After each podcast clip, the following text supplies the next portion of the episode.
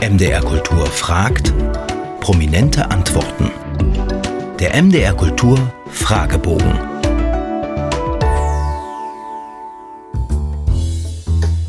Sprüche und Widersprüche.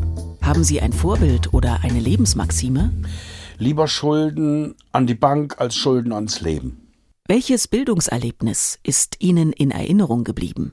Ich war mal im äh, Diffus Language Institute in, äh, in Monterey, das ist die Sprachstasi-Schule der CIA, um äh, dort vor GIs und den Lehrern in deutscher Sprache Kafkas Verwandlung zu spielen. Das Interesse und die Naivität dieser Zuschauer und das anschließende Gespräch in fremder Sprache, das war für mich eine, eine ungeheures Erlebnis, ein Kulturerlebnis im positivsten Sinne. Worüber können Sie nicht lachen? Über japanische äh, Comedy-Serien.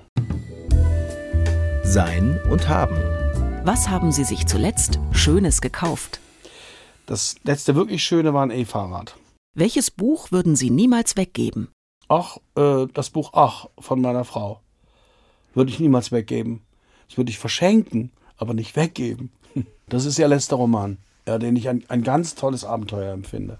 Wann fühlen Sie sich am lebendigsten? Morgens nach dem Aufstehen, direkt. Gott und die Welt. Woran glauben Sie?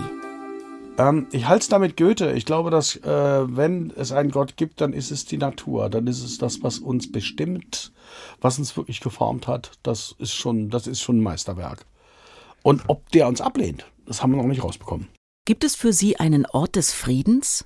Nein, äh, nicht wirklich. Ich habe den Ort des Friedens einmal erlebt. Das war der Vorplatz vom Reichstag, als Christo ihn verpackt hat. Das war Frieden. Was meinen Sie, war Ihre letzte gute Tat?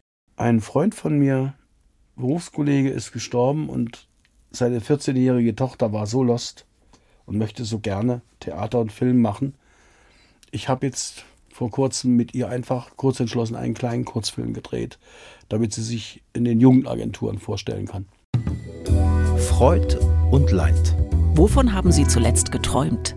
Von einem Hochwasser und einer unglaublichen Party auf dem Wasser. Und es hatte damit zu tun, dass wir uns, es waren wirklich so viele auch Kollegen dabei, die in dem Traum vorkamen. Wir nahmen das alles völlig normal. Wir haben uns einfach gesagt, wir machen uns daraus ein Bühnenbild und werden das erste Wasserschauspiel gründen. Äh, und so, das ist doch auch für dich ganz gut, wenn du jetzt aufhörst, kannst was Neues anfangen. Sowas in der Art. Welche Musik berührt Sie am tiefsten? Die Antwort ist ganz einfach Mozart. Was finden Sie schwerer? Anfangen oder aufhören? Aufhören. Finde ich schwerer. Wir haben auch längere Podcasts, Hörspiele und Features im Abo unter mdrkultur.de.